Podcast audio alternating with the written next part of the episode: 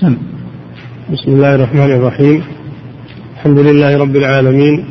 والصلاة والسلام على نبينا محمد وعلى آله وأصحابه أجمعين.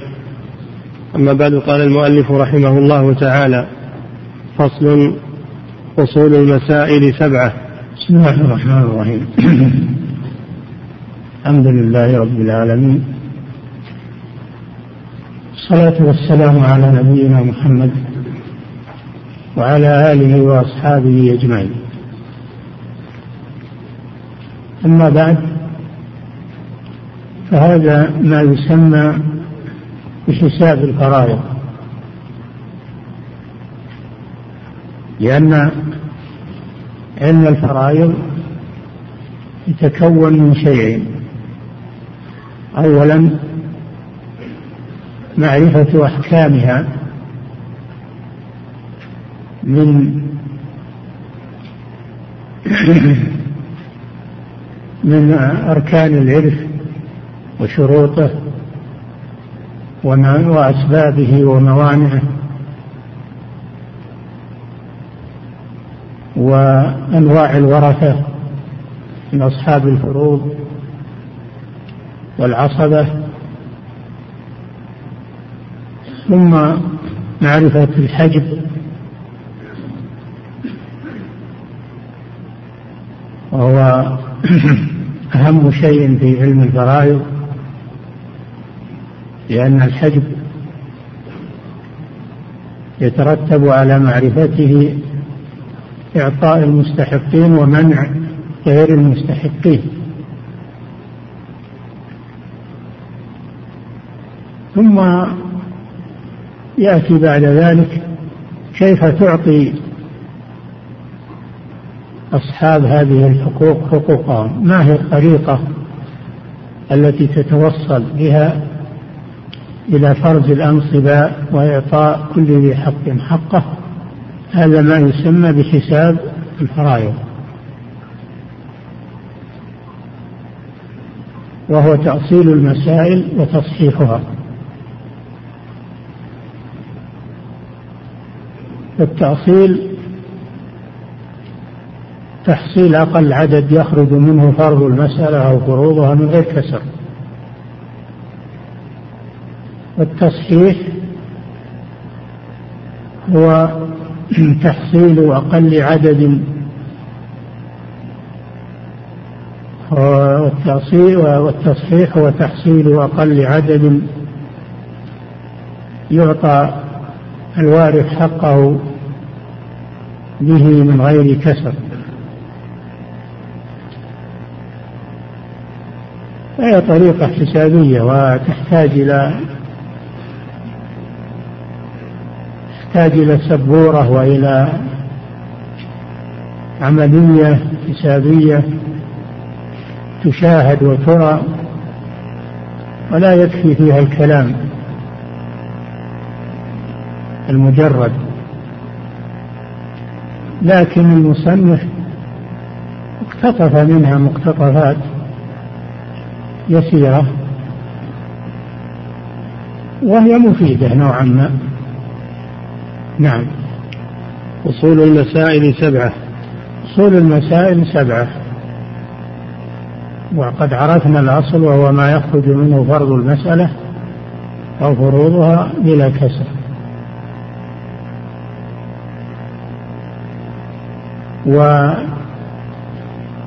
والفروض كما سبق هي ستة فروض المقدرة في كتاب الله ستة فروض.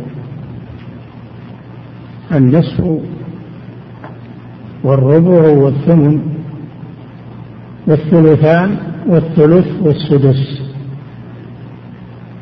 هذه هي الفروض الواردة في القرآن. ولها حالتان حالة انفراد لأن لا يكون في المسألة إلا فرض واحد. وحالة اجتماع وهو أن يكون في المسألة أكثر من فرض.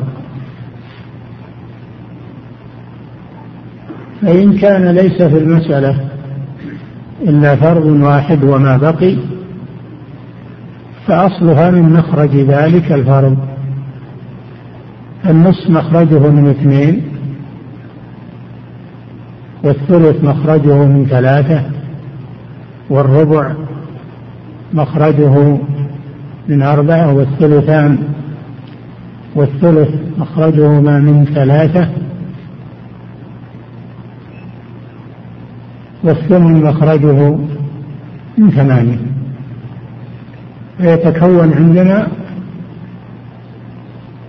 أربعة أصول. أصل اثنين.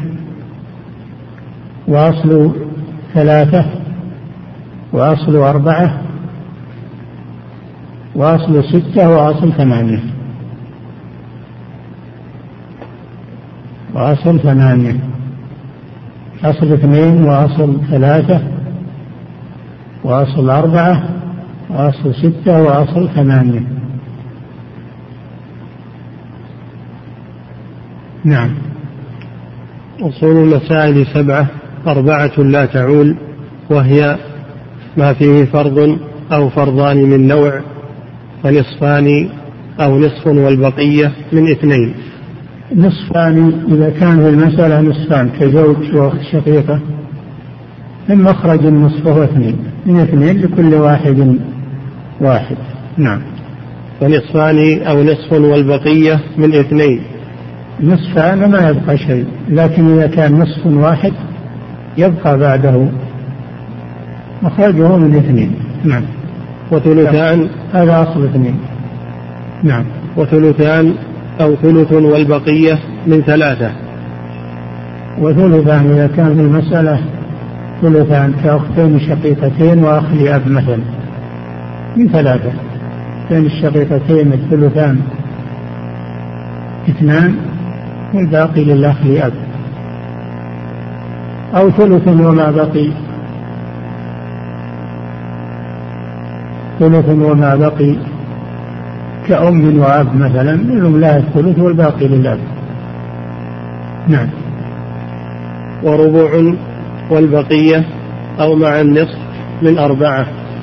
ربع والبقية من أربعة.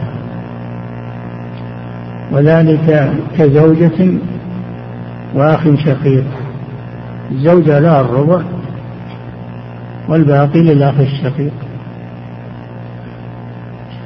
هذا من أصل أربعة ربع وما بقي.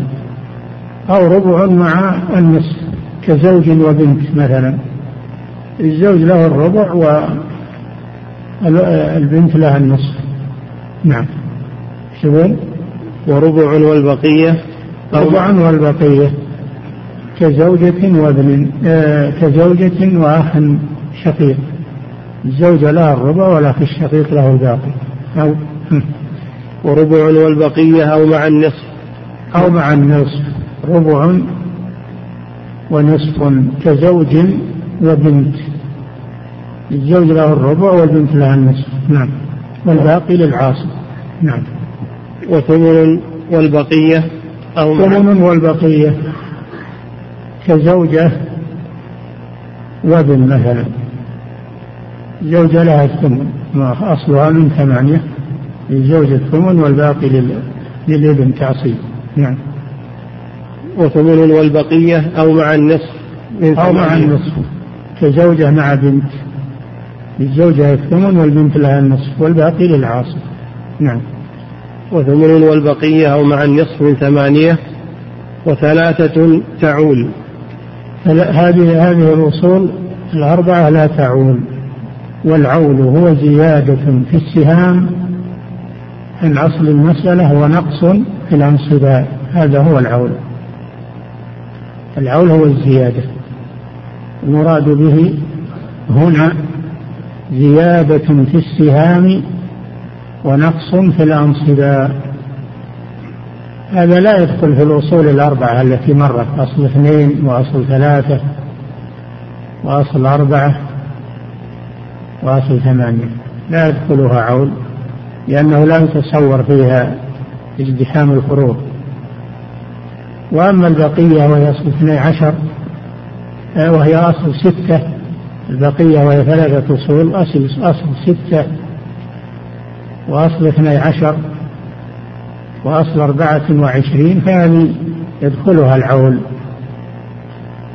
أصل ستة يعول إلى عشرة.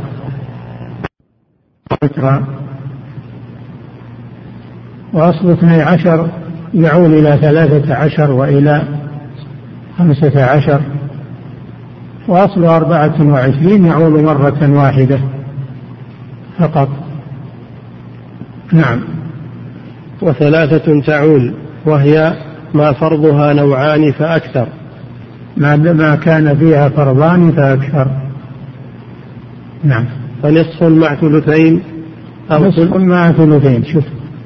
نصف مع ثلثين. كزوج وأختين شقيقتين. فيها نصف وفيها ثلثان.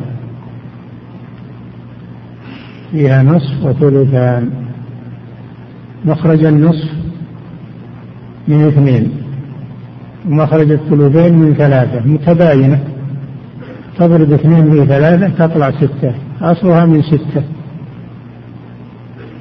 للزوج النصف ثلاثة وللأختين الشقيقتين الثلثان أربعة. هذه ثلاثة وأربعة عالت إلى سبعة. عالت مرة واحدة إلى سبعة. نعم. ونصف مع ثلثين أو ثلث. أو نصف مع ثلث مع ثلثين. كزوج وأم. نصف مخرجه من اثنين. مخرج الثلث من ثلاثة. بينهما تباين. تضرب اثنين في ثلاثة تطلع ستة. للزوج. النصف ثلاثة. و وللإخوة اليوم الثلث اثنان. نعم. ونصف مع ثلثين أو ثلث أو سدس من ستة. من ستة من مخرج السدس. لأن كل النصف والثلثين داخلة تحت مخرج السدس من ستة لأن هو أكبرها. يكون من ستة. نصف مع ثلثين. من ستة وعالت إلى سبعة. ونصف مع ثلث. مع ثلث. كزوج كزوج وإخوة اليوم. أيضا من ستة. الزوجة النصف ثلاثة والإخوة للأم الثلث اثنان والباقي للعصب. نعم. أو سدس. أو نصف مع سدس. كزوج وأخ لأم. النصف يدخل في مخرج السدس تكون من ستة.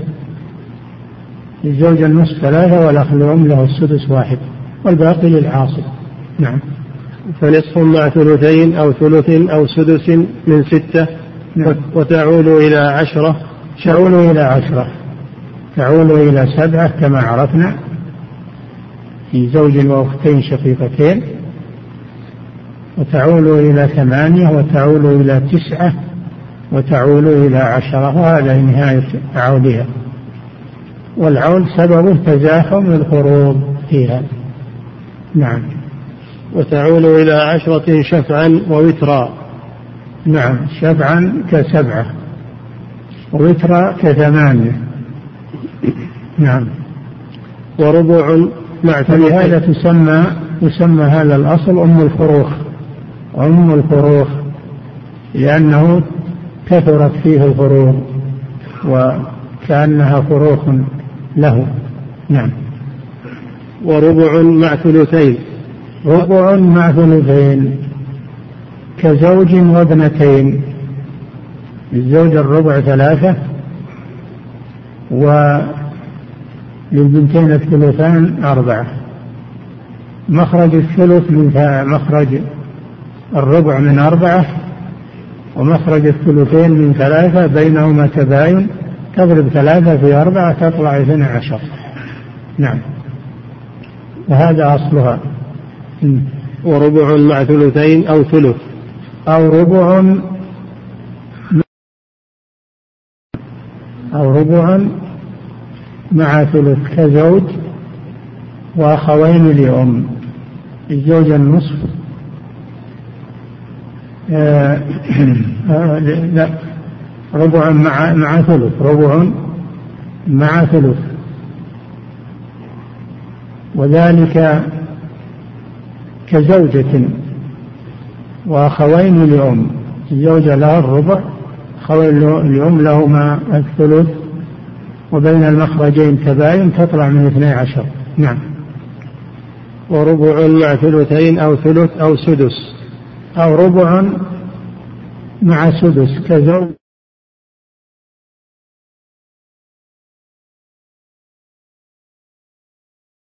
السدس مخرجه من ستة.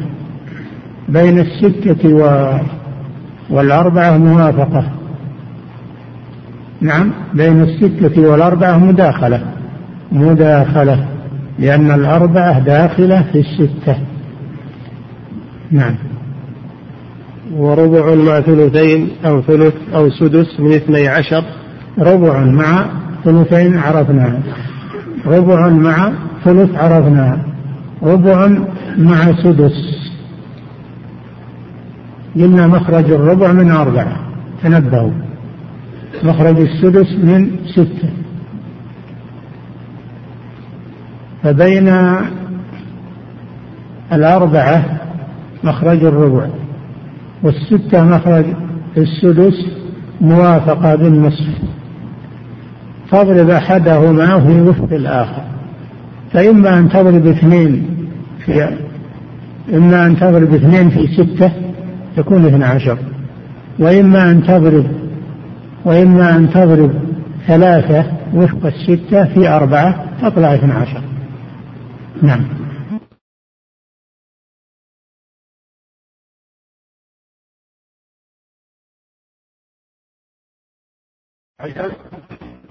إلى خمسة عشر وإلى سبعة عشر ثلاث مرات. تزاحم الفروض فيها. نعم. وثمن مع سدس. هذا الأخير. هذا الأصل الأخير. الثمن مع السدس من أربعة وعشرين. كزوجة وجدة. الزوجة نعم. كزوجة. وابن زوجة وابن وجدة. هذه فيها فيها الثمن للزوجة وفيها سدس للجدة وفيها الباقي للإبن. فإذا نظرت بين مخرج الثمن من ثمانية مخرج الثمن من ثمانية مخرج السدس من ستة. بينهما توافق بالنصف. بينهما توافق بالنصف. فإما أن تضرب ثلاثة نصف الستة في آه في ثمانية تطلع أربعة وعشرين. وإما العكس تضرب ستة في أربعة تطلع أربعة وعشرين. نعم. وثمن مع سدس أو ثلثين. مع سدس أو ثلثين ثمن مع ثلثين كزوجة وابنتين. زوجة وابنتين. مخرج الثمن من ثمانية ومخرج الثلثين من ثلاثة. بينهما تباين فتضرب ثلاثة في ثمانية تطلع أربعة وعشرين. نعم. وثمن مع سدس أو ثلثين أو هما. أو هما. ثمن مع ثلث وسدس. ثلث وسدس. ثمن مع ثلث أو سدس. كزوجة و كزوجة وجدة وأخ لأم. الزوجة لها كزوجة و ثمن مع سدس ثمن مع سدس أو ثلثين. أو سد أو ثمن مع ثلثين. كزوجة وابنتين عرفنا. نعم. وثمن مع سدس أو ثلثين أو هما. أو هما. من أربعة وعشرين. من أربعة وعشرين. نظرا لتباين المخارج. نعم. وثمن مع سدس أو ثلثين أو هما من أربعة وعشرين. وهذا آخرها. نعم. وتعول مرة واحدة إلى سبعة وعشرين. نعم. زوجة إلى أربعة وعشرين كزوجة وابنتان وأبوان. الزوجة لها الثمن ثلاثة وللبنتين الثلثان ستة عشر وللأبوين كل واحد منهم السدس أربعة كم المجموع.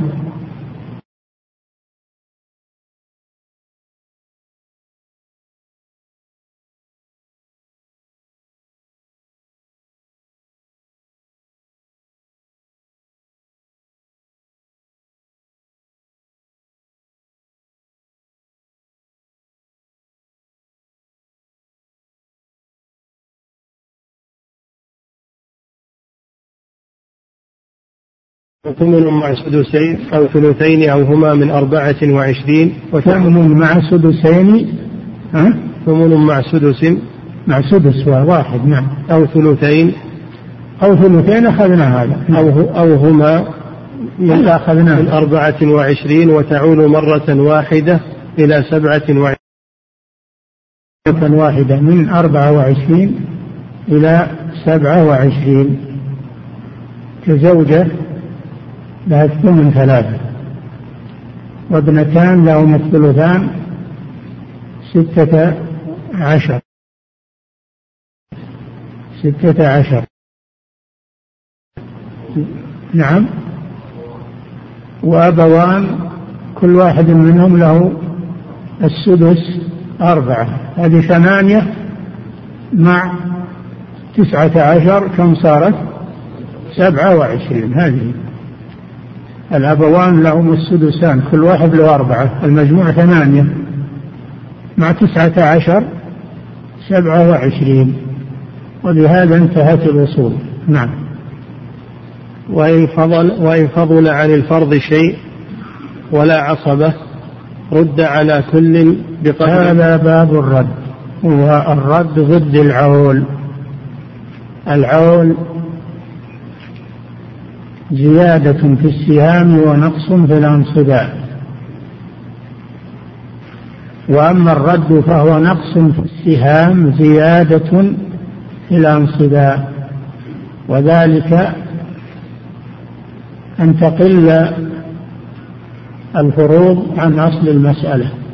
يبقى فيها بقية وليس هناك عاصب القاعدة أنه إذا وجد عاصب يأخذ الباقي. قوله صلى الله عليه وسلم ألحق الفرائض بأهلها؟ فما بقي فلأولى رجل ذكر. لكن إذا كان عندنا مسألة بقي فيها بقية بعد الفروض وليس هناك عاصب أين نذهب بهذه البقية؟ بعض العلماء يقول تعطى لبيت المال. يعطى كل صاحب فرض فرضه والباقي يعطى لبيت المال لأنه ليس له مستحق. وبيت المال للمصلحة المسلمين فيعطى لبيت المال. بعضهم قال لا الباقي يرد على أصحاب الفروض بقدر فروضهم. كيف نعطي بيت المال والأقارب موجودون؟ أقارب الميت موجودون فإذا فرضنا مثلا أن عندنا مسألة فيها أم فيها أم وأخ لأم. الأم لها الثلث والأخ لأم له السدس. تكون من ستة. نعطي الأم الثلث اثنان ونعطي الأخ لأم السدس واحد. كم بقي؟ بقي ثلاثة. ترد على الأم وعلى الأخ لأم على قدر فروضهم. على قدر فروضهم. فتأخذ الأم سهمان إضافة إلى فرضها ويأخذ الأخ لأم سهم واحد إضافة إلى فرضه. نعم. تكون المسألة من ثلاثة. بدل ما هي من ستة تكون إلى ثلاثة للأم بالرد للأم اثنان وللأخ لأم واحد. وهي في الحقيقة أخذت الأم الثلثين وأخذ الأخ لأم الثلث. فرضا وردا هذا يسمونه فرضا وردا نعم. وإن فضل وإن فضل عن الفرض شيء ولا عصبة رد على كل بقدر فرضه. ما أما إذا كان فيه عصبة فيعطى الباقي للعاصب. نعم. رد على كل بقدر فرضه ما عدا الزوجين. ما عدا الزوجين. الزوجان أصحاب فروض ولكن ليس لا, لا يستحقان من الرد شيء لأنهما لأن الزوجة أجنبية من الميت. وكذلك الزوج أجنبي من الميتة فليس من أقاربها هذه علاقة زوجية ليست قرابة. فكل من الزوجين أجنبي من صاحبه ليس من أقاربه وهذا بالإجماع إلا خلافا يسيرا. يروى عن عثمان رضي الله عنه أنه يرد على الزوجين وهذا خلاف شاذ لم يثبت عن عثمان رضي الله عنه لأنه كيف يعطى وهو أجنبي؟ كل من الزوجين أجنبي من الآخر وليس قريبا له؟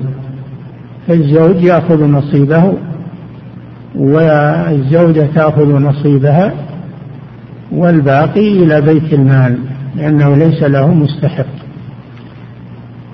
نعم.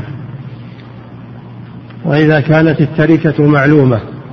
هذا قسمة التركة. وهي الثمرة المقصودة من علم الفرائض لأن كل ما سبق وسيلة إلى قسمة التركة.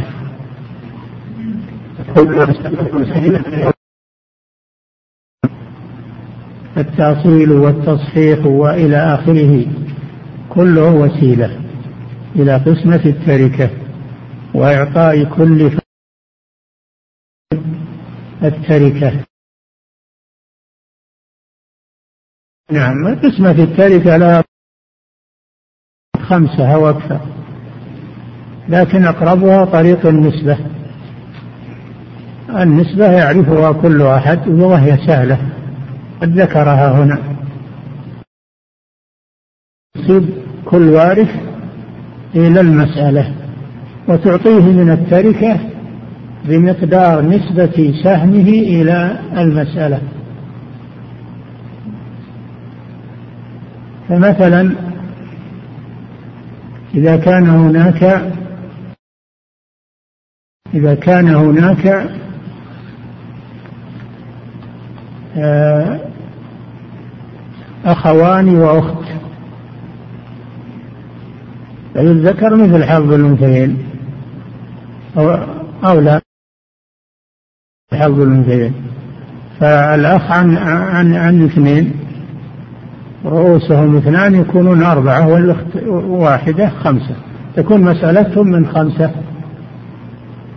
للأخت سهم ولكل أخ سهمان. صارت من خمسة. خذ نصيب الأخت واحد انسبه إلى خمسة. كم يطلع؟ ها؟ الخمس. وللأخوين كل واحد معه اثنان. انسبها إلى الخمسة. كم تطلع؟ خمسان خمسا التركة. كل خمسا التركة. هذه طريق النسبة وهي سهلة جدا. خذ نصيب كل وارث وانسبه إلى المسألة. وبذلك تعرف نصيبه من التركة أنه بمقدار نسبة نصيبه إلى المسألة يأخذ من التركة كذلك. هذه طريقة النسبة سهلة وواضحة وكل يعرفها نعم. وإذا كانت التركة معلومة وأمكن معلومة معلومة العدد. معلومة العدد تكون من النقود مثلا أو من أو من المكيل أو من الموزون. أما إذا كانت التركة عقارات مثلا العقارات تقوم وتثمن نعم. وإذا كانت التركة معلومة وأمكن نسبة سهم كل وارث من المسألة فله من التركة مثل نسبته. كما مثلنا. نعم. وإن شئت ضربت هذه طريقة ثانية. طريقة ثانية. وإن شئت ضربت نعم. وإن شئت ضربت سهامه في التركة. وإن شئت ضربت سهامه في عدد التركة ثم قسمت الحاصل على المسألة. وما خرج فهو نصيبه. خذ نصيب كل وارث واضربه في عدد التركة. ثم اقسم حاصل الضرب على المسألة. خارج القسمة هو نصيبه من التركة وهذه أيضا طريقة سهلة. نعم. وإن شئت ضربت سهامه في التركة وقسمت الحاصل على المسألة فما خرج فنصيبه. نعم. وإن شئت قسمته على غير ذلك من الطرق. في طرق خمسة طريقة القيراط طريقة طرق صعبة ولكن هاتان الطريقتان أسهل. وأيسر إذا أمكن. وإذا لم يمكن تلجأ إلى الطرق الأخرى وإن كانت صعبة. نعم. فصل في ذوي الأرحام. آه. إذا مات ميت وليس له وارث من أصحاب الفروض وليس له وارث من العصبة. فأين يعطى ماله؟ ينظر إلى ذوي أرحامه وذوي الأرحام هم كل قريب ليس بذي فرض ولا عصبة. كل قريب ليس له فرض وليس هو من العصبة. كالخال والخالة والعمات وبنات الإخوة بنات الأخوات أقارب لكن ليس لهم نصيب لا بالفرض ولا بالتعصيب. ينزلون منزلة من أدلوا به. فبنت الأخت تنزل منزلة الأخت. الخال ينزل منزلة الأم أو أبي الأم. وهكذا. لا الخال ينزل منزلة الأم لأن أبا الأم ليس له فرض ولا تعصيب. أبو الأم أيضا هو من ذوي الأرحام. نعم. فصل في ذوي الأرحام وهم أحد عشر صنفا. نعم أصنافهم أحد عشر معروفة. نعم. ولد البنات لصلب أو لإبن؟ هذا واحد هذا صنف واحد. ولد البنات. ابن بنت أو بنت بنت. نعم. ولد البنات لصلب أو لإبن؟ آه سواء كانت البنت لصلب يعني من الميت نفسه أو بنت ابنه. نعم. وولد الأخوات. هذا الصنف الثاني ولد الأخوات. ابن أخت أو بنت أخت. نعم. وبنات الإخوة. بنات الإخوة اللي يكون الميت عمهم. بنات الإخوة. الإخوة مطلقة. إخوة شقة أو لأب أو لأم. ينزلون منزلة من أدلوا به. نعم. وبنات الأعمام. بنات الأعمام الأشقة أو نعم. وولد ولد الأم. وولد ولد الأم اللي هو الأخ لأم. نعم. ابن الأخ لأم أو بنت الأخ لأم. والعم لأم.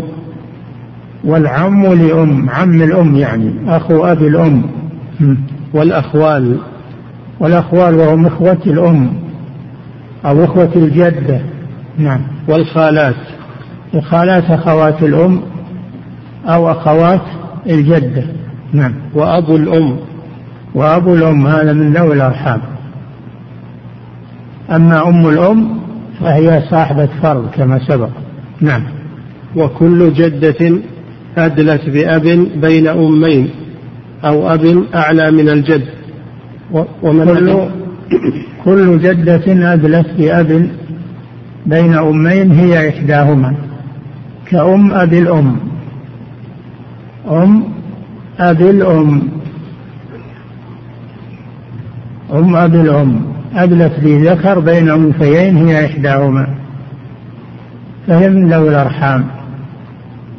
أو الجد الذي يزيد على ها؟ أو الجد كل جدة أدلت بأب بين أمين أو أب أعلى. بأب بين أمين هي إحداهما. نعم. أو أب أعلى من الجد. أو أب أعلى أو أب أعلى من الجد. يعني أدلت بأب أعلى أدلت بأب أعلى. أما أما الأب الأعلى من الجد فهو من وارث من العصبة لكن هي أدلت بأب أعلى من الجد. كعمة كعمة الأب مثلا. أو عمة جد الأب. نعم. ومن أدلى بهم؟ ومن أدلى بهؤلاء الأصناف الأحد عشر. هذه أحد عشر سنة. نعم. وإنما يرثون إذا لم يكن صاحب فرض ولا عصبة. هذا الشرط. يرث ذوي الأرحام بشرط.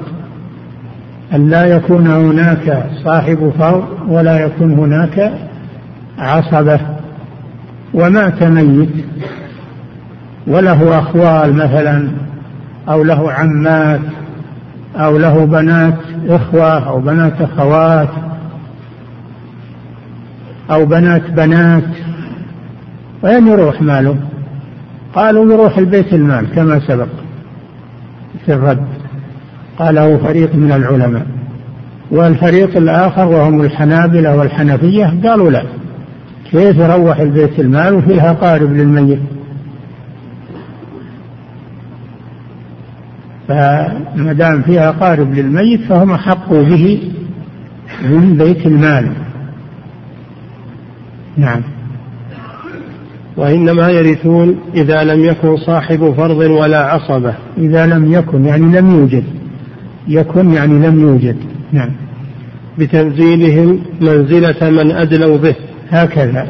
كل واحد ينزل منزلة من أدلى به. فبنت بنت البنت بنت البنت وابن البنت ينزل منزلة البنت وبنت الأخت تنزل منزلة الأخت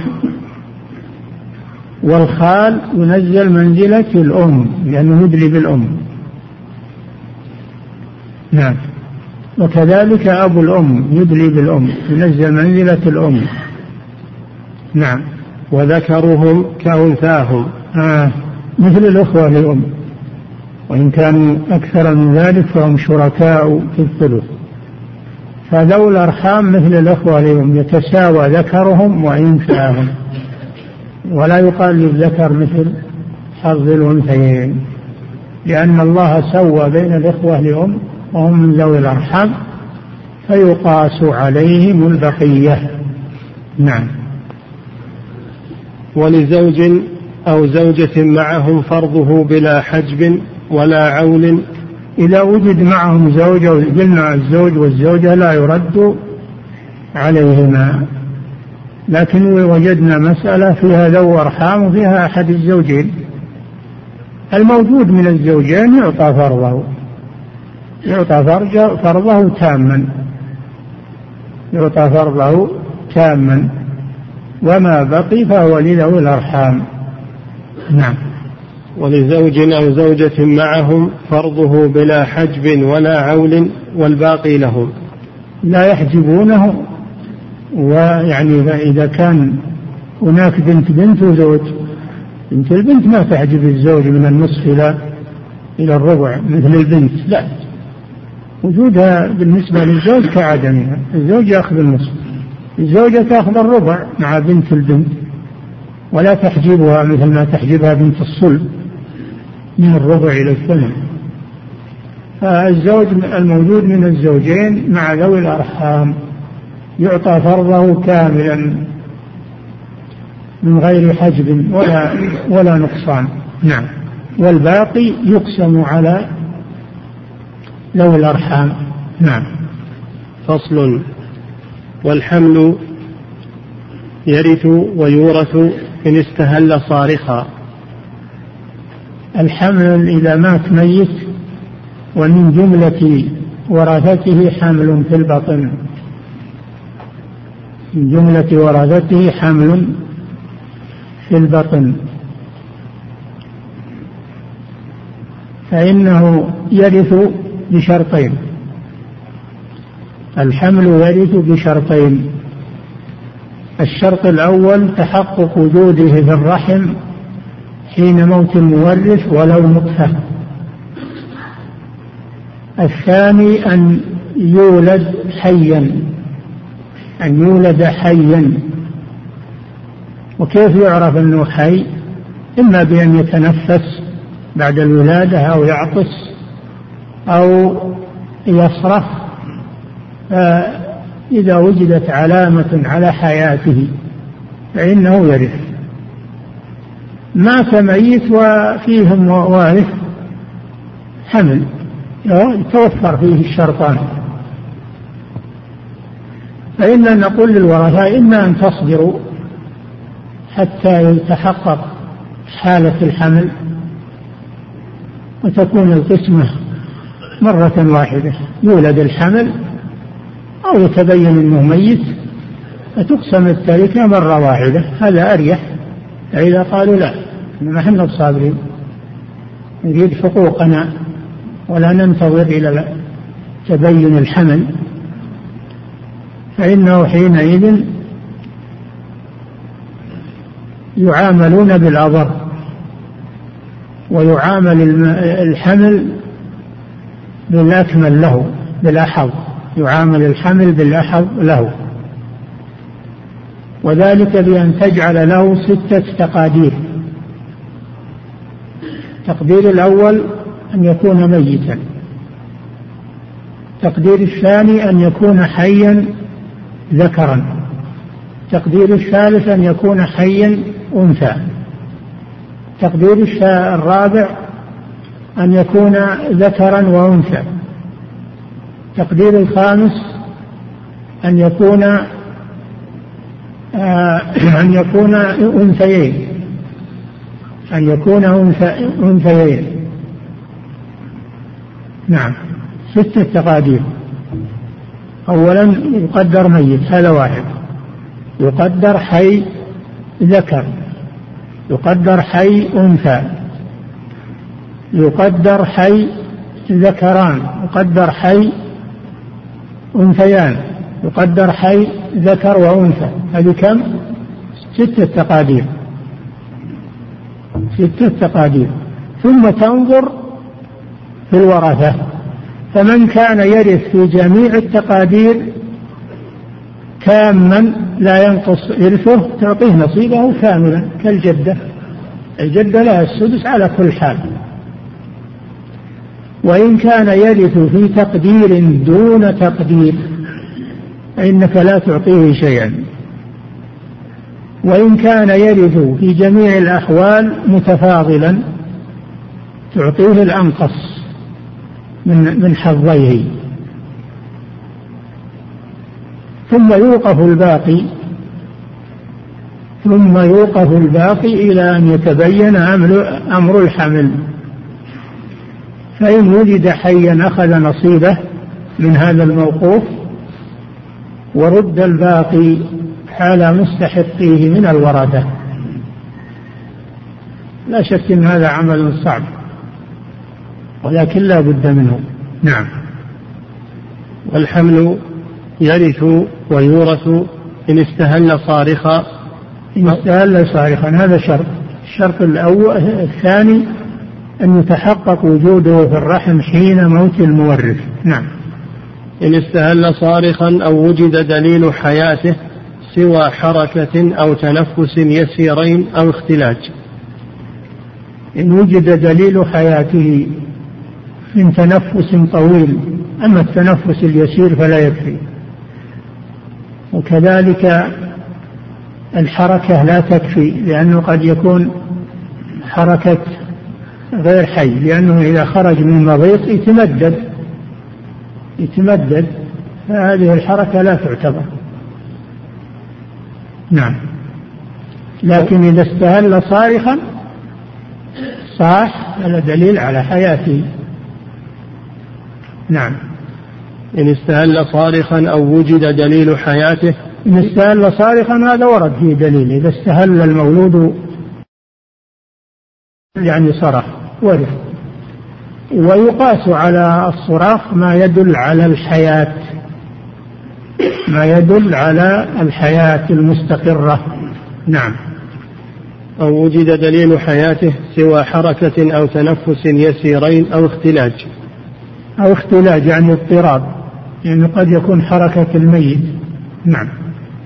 وإن طلب الورثة القسمة؟ هذا هذا المقصود. نعم. وقف له الأكثر. من إرث ذكرين أو أنثيين. نعم. ويدفع لمن لا يحجبه. يوقف له الأكثر من ذكرين أو أنثيين. هل الحمل ما يزيد على اثنين؟ قد يصل إلى خمسة وإلى لكن يقولون هذه أحوال نادرة. هذه أحوال نادرة والنادر لا حكم له. والكثير اثنان توأمان إما ذكران وإما أنثيان وإما ذكر وأنثى. نعم. وقف له الأكثر من إنث ذكرين أو أنثيين ويدفع لمن لا يحجبه لمن لا يحجبه إرثه كاملا. من يرث في جميع التقادير على حد سواء يعطى إرثه كاملا. نعم. ولمن ينقصه اليقين. ومن يرث في, في جميع الأحوال متفاضلا يعطى الأنقص. نعم. فإذا ولد أخذ نصيبه. فإذا ولد أخذ نصيبه من الموقوف. أخذ نصيبه من الموقوف. وإن بقي شيء يرد على مستحقيه من الورثة. نعم. فإذا ولد أخذ نصيبه ورد ما بقي. نعم. وإن أعوز رجع. وإن وإن أعوز وإن أعوز شيء وإن وإن أعوز أعوز وإن أعوز شيئا رجع. إذا كان الموقوف أقل من حقه يرجع على الورث بما نقص. نعم. ومن قتل مورثه ولو بمشاركة أو هذه موانع الإرث هذه موانع الإرث تو نجيبها المانع الأول القتل. إذا قتل مورثه يحجب يمنع من الميراث. لأن سدا للذريعة. لئلا يستعجل حياة مورثه فيقتله. يمنع من الميراث. سواء قتله عمدا أو خطأ. فالقاتل ليس له ميراث. سدا للذريعة. نعم. ومن قتل مورثه ولو بمشاركة أو سبب. ولو بمشاركة يعني ما انفردوا قتله جماعة قتلوا شخصا ومنهم الوارث ليس له شيء. أو بتسبب كان حفر بئرا في الطريق. حفر بئرا في الطريق أو يقود سيارة وهو لا يحسن القيادة. أو مخالف لوصول القيادة.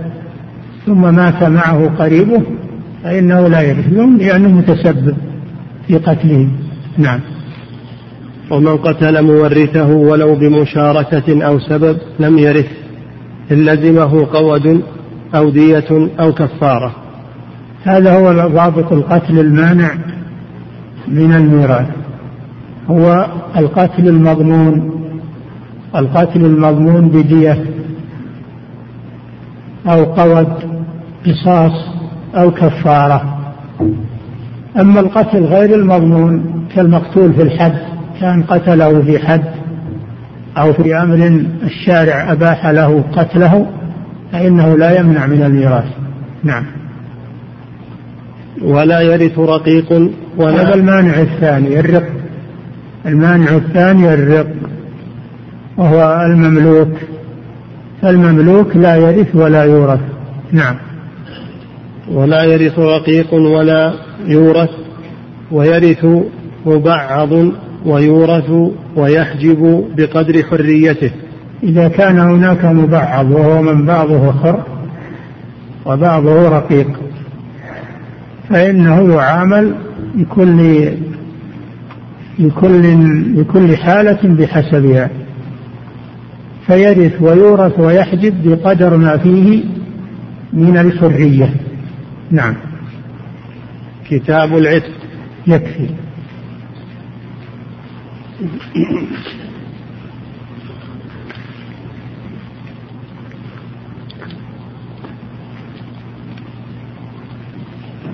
يقول فضيلة الشيخ وفقكم الله. يرى العلامة الشيخ عبد الرحمن بن سعدي رحمه الله أنه يرد على الزوجين. ونصر هذا في كتبه وهو قول لبعض الحنفية إذا لم ينتظم بيت المال. يقول هل نعتبر هذه المسألة مسألة خلافية؟ لا. هذا قول شاذ ولا يعمل به. نعم. يقول فضيلة الشيخ وفقكم الله ما الذي تنصحون به طالب العلم؟ بنظم البرهانية في الفرائض أم بنظم الرحبية؟ هذه المسألة مسألة نظم. أو نثر. المسألة مسألة فهم. عليه أن يفهم البرهانية أو الرحبية. الرحبية منظومة ينظمها ثاني مرة ثانية. والبرهانية أيضا منظومة. شو يقول؟ يقول لماذا تنصحون طالب العلم؟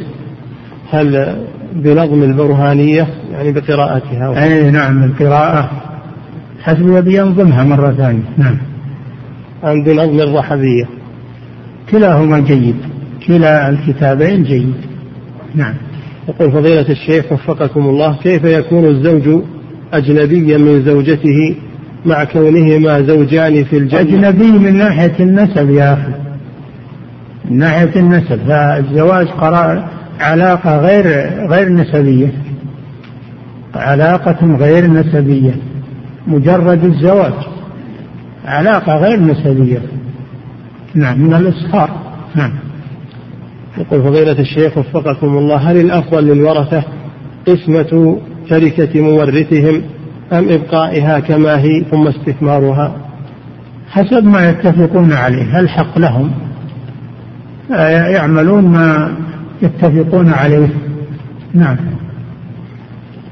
يقول فضيلة الشيخ وفقكم الله هل ذوي الأرحام يحجب بعضهم بعضا؟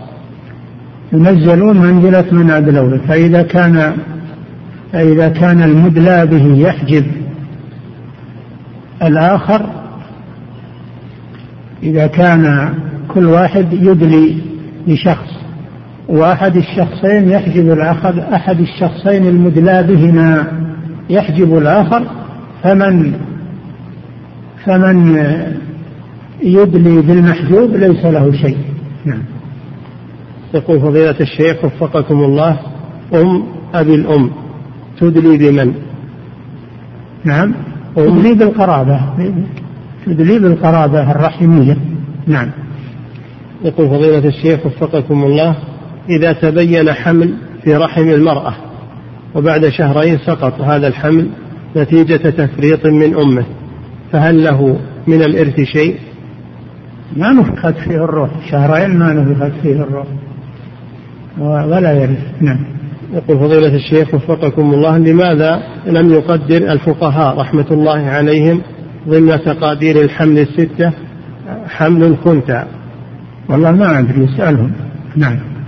يقول فضيلة الشيخ وفقكم الله هل هناك أحد من طلبة العلم ينصحنا فضيلتكم بالدراسة عليه في علم الفرائض في هذا العصر؟ من تجدون من تجدون عنده الفائدة؟ أنا لا أعرف أحد ولا أحدد أحد لكن من تجدون عنده الفائدة من طلبة العلم في الفرائض وغيرها فاطلبوا العلم عليه. نعم. يقول فضيلة الشيخ وفقكم الله عندنا في منطقتنا يطلق الناس على العم لأم يطلقون على العم لأم جد لأنه أخو الجد لأم فهل في هذا حرج من ناحية الشرع؟ هذا اصطلاح منهم هذا اصطلاح بينهم. وأما من ناحية الشرع فلا فليس جدا إنما هو عم لأم نعم. يقول فضيلة الشيخ. الآن الآن أم الزوجة يسميها خالة. أم الزوجة يسمونها العوام خالة. وهي ليست خالة. ليست خالة من ناحية النسب. وإنما هذا اصطلاح اصطلحوا عليه. نعم. يقول فضيلة الشيخ وفقكم الله لم يذكر المؤلف رحمة الله عليه المانع الثالث وهو اختلاف الدين. فما السبب يقول في ذلك؟ وما تفصيله حفظكم الله. يتكلم عن عن المسلمين ما يتكلم عن المسلمين وغير المسلمين. يتكلم عما يمنع المسلم من الميراث. نعم. يقول فضيلة الشيخ وفقكم الله ما نصيحتكم للمسلمين بمناسبة أداء صلاة الاستسقاء غدا بإذن الله؟ كالمعتاد اجتهدوا في الدعاء والاستغفار والتصدق وحضور صلاة الاستسقاء والدعاء والتأمين على الدعاء. لعل الله أن يستجيب للمسلمين. نعم. يقول فضيلة الشيخ وفقكم الله معلوم أن غدا صلاة استسقاء ولم نعهد أن نصليها من قبل في غير يومي الاثنين أو الخميس. وقد دار جدال بين بعض طلبة العلم أو حوار يقول فهل ليومي الاثنين والخميس مزية عن غيرهما؟ لا أعلم لهما مزية لكن شيء اعتاده الناس وربما أنهم يقولون أن يوم الاثنين تعرض فيه الأعمال ويوم الخميس وكان النبي صلى الله عليه وسلم يصوم يوم الاثنين. ربما يأخذون من هذا فضيلة الاستسقاء ولكن لا دليل على هذا. ففي أي يوم حسب الحاجة في أي يوم احتاج المسلمون إلى الاستسقاء يستسقون. وصار الاستسقاء يوم الأربعاء لأنه يوم الخميس اعتادوا على النوم. يوم الخميس عطلة واعتادوا على النوم. فجعل يوم الأربعاء اللي هو يوم عمل ويوم آه، حركة. نعم. يقول فضيلة الشيخ وفقكم الله المملوك المبعض. كيف يكون بعضه حرا وبعضه مملوكا؟ فلما إذا كان بين شركاء إذا كان بين شركاء وأعتق أحدهم نصيبه صار مبعضا نعم. يقول فضيلة الشيخ وفقكم الله لو كان الزوج ابن عم للزوجة. هذا نسب. هذا جمع بين الصهر والنسب. فيكون من عصبتها. إذا كان ابن عم لا يكون من عصبتها. نعم. يقول فهل هنا يرث بالتعصيب أو يرد عليه؟ يرث بالتعصيب ابن عم هذا. نعم. إذا لم يكن هناك من هو أقرب منه فإنه يرثها بالفرض وبالتعصيب. بالفرض بالزوجية وبالتعصيب لأنه ابن عمها وليس هناك أقرب منه لها. نعم. يقول فضيلة الشيخ وفقكم الله إذا كان رجل يقود سيارته ومعه ومعه أبوه وحصل لهم حادث في الطريق ثم توفي الأب بسبب هذا الحادث. فهل الابن الذي قام بالقيادة بأبيه يكون وارثا أم لا؟ ينظر في سبب الحادث إذا كان فيه تفريط من من القائد إما أنه يسوقه ما يحسن أو أنه يسرع أكثر من اللازم أو أنه يسوقه فيه نوم فإنه مفرط. يكون مفرطا ومتسببا. أما إذا كان حاد في السيارة ما ما من السائق أي تسبب فيه. قدر مجرد قدر. والسائق ما حصل منها أي تفريط فإن هذا لا يمنع من الميراث. نعم. يقول فضيلة الشيخ وفقكم الله هل يقلب الشماغ في الاستسقاء. الضابط في هذا الضابط في هذا انه إذا لزمته الكفارة فإنه لا يرث. وإذا لم يحكم عليه القاضي بالكفارة فإنه لا لا مانع من إرثه. هذا يرجع فيه إلى المحكمة. نعم. يقول فضيلة الشيخ وفقكم الله هل يقلب الشماغ في الاستسقاء ومتى يقلب الرداء؟ الشماغ نوع يعني الشماغ الشماغ والكوت وما أشبه ذلك. يعني يفعل ما يستطيع يعمل بالسنة حسب ما يستطيع. والأصل هو قلب الرداء مثل البشت مثل الجلال اللي اللي عليه أو على يعني الجلال مثلا أو البشت. يقوم مقام الرداء.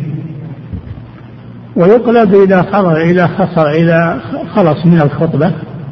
إذا خلص الخطيب من الخطبة توجه إلى القبلة ويدعو يقلب رداءه ويدعو المأمومون يقلدونه فيقلبون أرديتهم ويتجهون إلى القبلة ويدعون. نعم. يقول وهل لا بد من الوقوف عند الدعاء الذي أفضل. الوقوف أفضل. نعم. وسيقفون لأجل قلب الرداء ما هو قالب من الرداء وهو جالس؟ نعم. يقول فضيلة الشيخ وفقكم الله هل إسبال الثوب والبنطال يأخذ حكم الإزار؟ نعم. كل ما نزل من الكعبين. القاعدة حديث الرسول صلى الله عليه وسلم.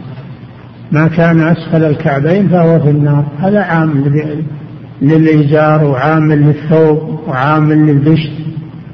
عام لكل ما نزل من اللباس عن الكعبين بالنسبة للرجل نعم يقول فضيلة الشيخ وفقكم الله هناك إعلان لمسابقة ورد فيها هذه العبارة لن نمل حتى تملوا هل في هذا شيء؟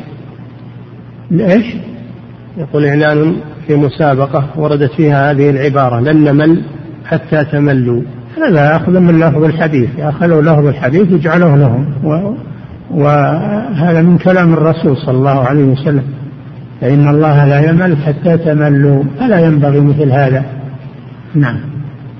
يقول فضيلة الشيخ وفقكم الله هل من دخل الكليات الشرعية ومقصده من ذلك نيل الشهادة؟ هل هو داخل في الوعيد لمن طلب العلم لغير الله؟ وهل يمكن الجمع بين نية طلب العلم ونية نيل الشهادة؟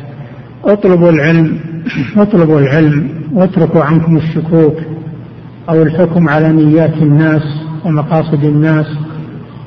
اطلبوا العلم و...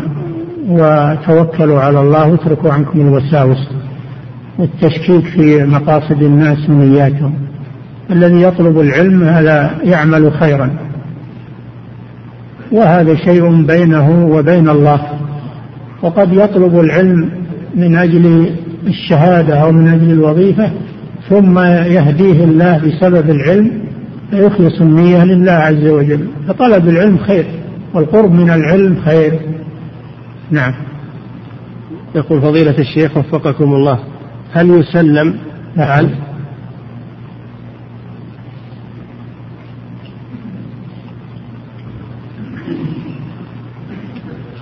Allah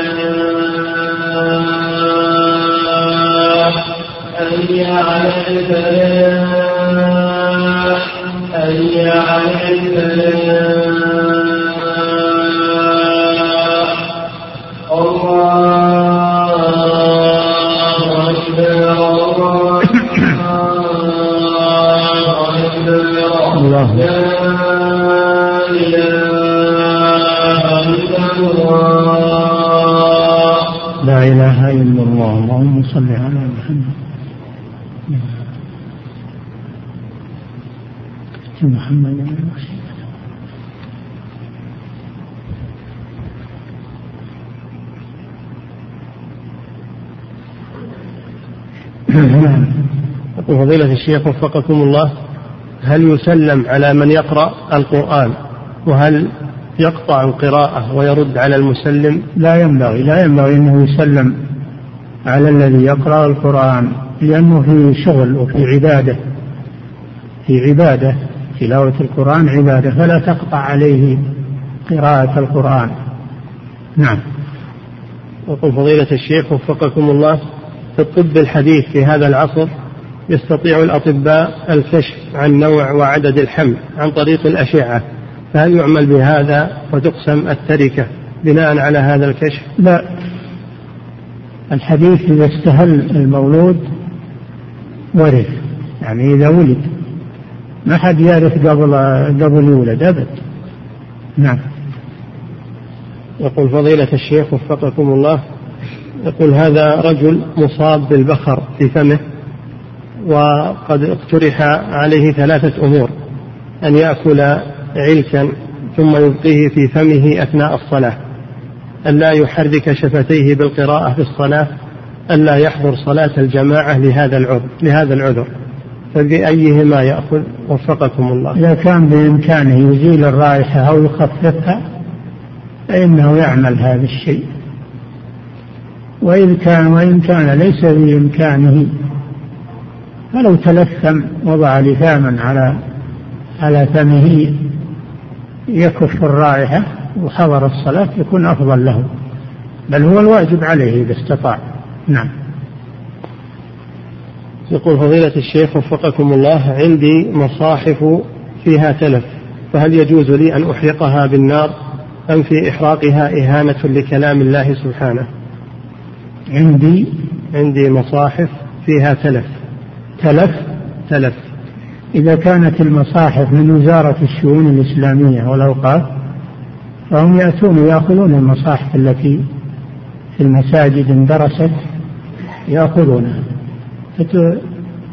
فتتصل عليهم ويأتون يأخذونها. وحتى لو كانت المصاحف لك لو كانت المصاحف لك وفيها نوع من الاندراس فأرى أن تكلم الوزارة ويأخذونها ويرممونها ويعطونها ناس محتاجين إحراق المصاحف جائز إذا كان ما ينتفع بها جائز قد حرق عثمان رضي الله عنه المصاحف لما جمع لما جمع الناس على مصحف واحد. حرق بقية المصاحف. وإن دفنت في مكان طاهر فحسن. نعم. يقول فضيلة الشيخ وفقكم الله. ذكرتم حفظكم الله في كتابكم الملخص الفقهي في صفة التشهد الأخير أن الواجب قول اللهم صل على محمد وما زاد فهو سنة. فلو اقتصر المصلي عليها ولم يأتي بالصلاة الإبراهيمية كاملة. الركن ركن أن يقول اللهم صل وسلم على محمد. هذا يحصل به الركن. ولكن تكميل ما ورد عن الرسول صلى الله عليه وسلم أفضل. يأتي بالصلاة الإبراهيمية كاملة. لكن لو قدرنا أن إنسانا ما فعل هذا نبطل صلاته وقد صلى على النبي صلى الله عليه وسلم لا. نقول أتى بالركن. نعم. يقول فضيلة الشيخ وفقكم الله أحد الصحفيين كتب في إحدى الجرائد اليومية على صحة عن صحة إمامة المرأة للمصلين قائلا إنه ورد عن النبي صلى الله عليه وسلم أنه سمح لامرأة وهي أم ورقة بأن تؤم المصلين رجالا ونساء. فما صحة هذا؟ رجالا ونساء هذه من عنده. أن تؤم أهل دارها.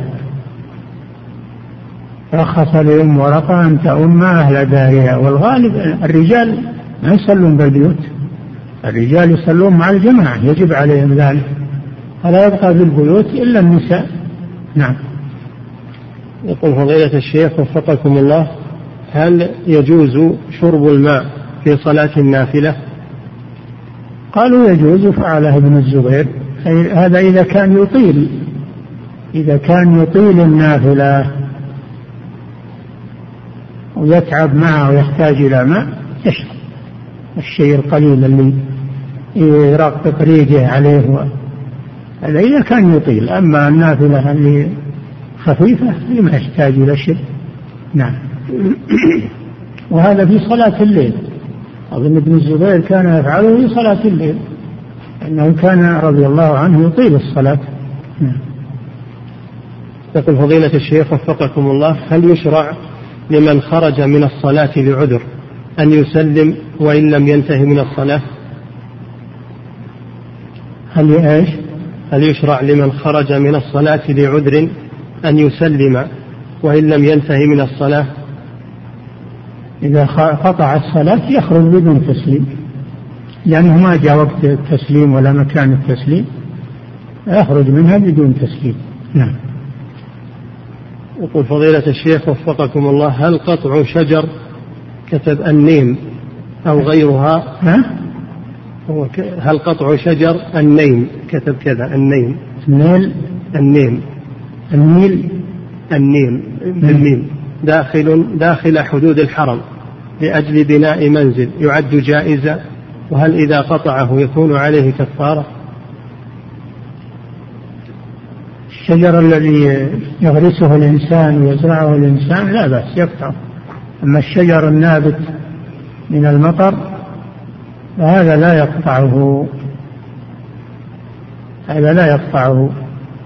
وإذا أراد أن يقطع شجرا يبني بيت ولا لازم يراجع المحكمة. لازم يراجع المحكمة. يخرجون تخرج لجنة وتشوف. نعم. ما هو اللي يتصرف نعم. يقول فضيلة الشيخ وفقكم الله أنوي الحج هذا العام وكنت أرغب في عمل عمرة في هذا الشهر. شهر. أنوي الحج هذا العام. وكنت أرغب في عمل عمرة في هذا الشهر أي شهر شوال ثم الرجوع إلى الرياض. فهل بذلك أكون متمتعا بالحج؟ إذا كانت الرياض بلدا لك بلد إقامة مستمرة لك فإنه ينقطع التمتع. أما إذا كانت في الرياض أو غيرها ليست بلدا لك فهذا لا يقطع التمتع. هذا أقرب الأقوال في المسألة. نعم. يقول فضيلة الشيخ وفقكم الله الإعلان في المساجد عن وفاة أحد ما حكمه؟ إذا كان القصد منه الدعاء للميت وحضور الصلاة عليه هذا شيء طيب.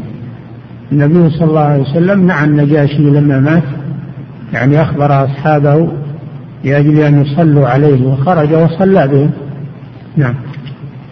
يقول فضيلة الشيخ وفقكم الله أنا رجل فتحت مؤسسة تجارية وشغلت بها عمالا ففرضوا لي في كل شهر راتبا مقدرا بمبلغ معين ولم تكن قسمة بالنسبة.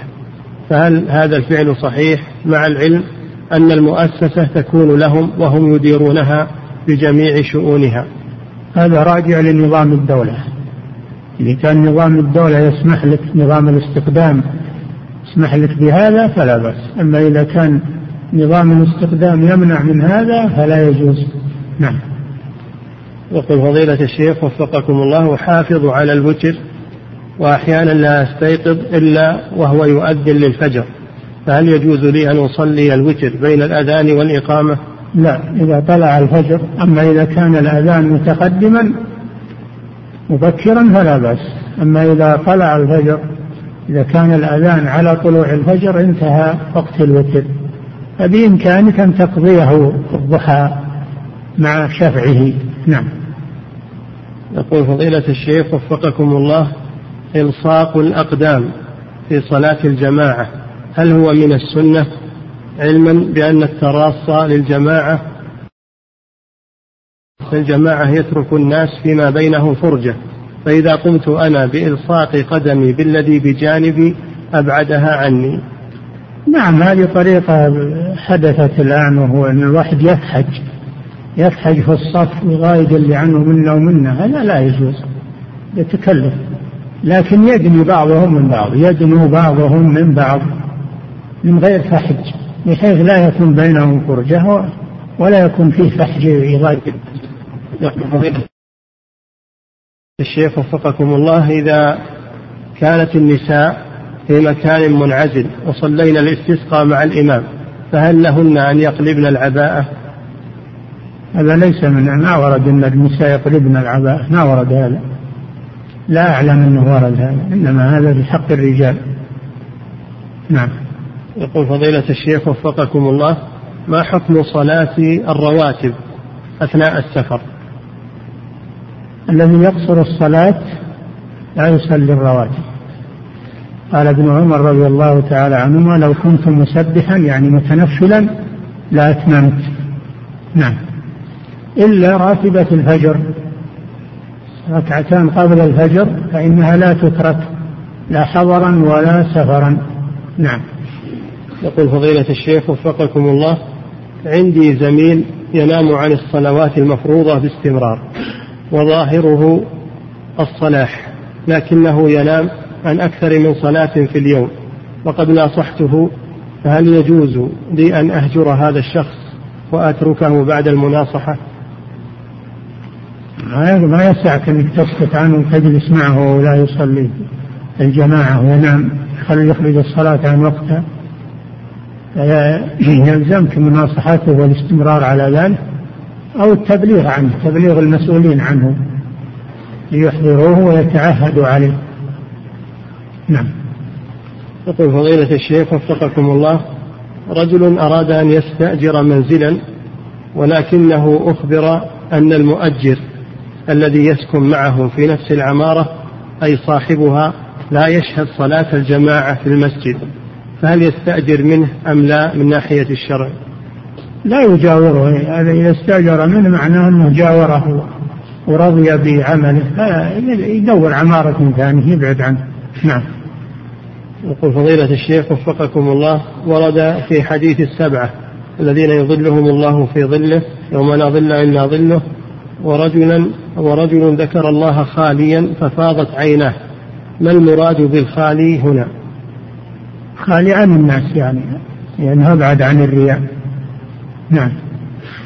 يقول فضيلة الشيخ وفقكم الله أنا في منطقة اعتدنا على لبس الإزار فإذا لبسته في الرياض فهل يعد هذا من لبس من لباس الشهرة؟ علما بأنني أتضايق من لباس الثوب وأجبر نفسي على ذلك. إذا كنت معتادا على هذا في بلدك وهو لباسكم في بلدكم فلا مانع من لبس الرياضة وغيرها لأن هذا لباسكم الخاص بكم. نعم.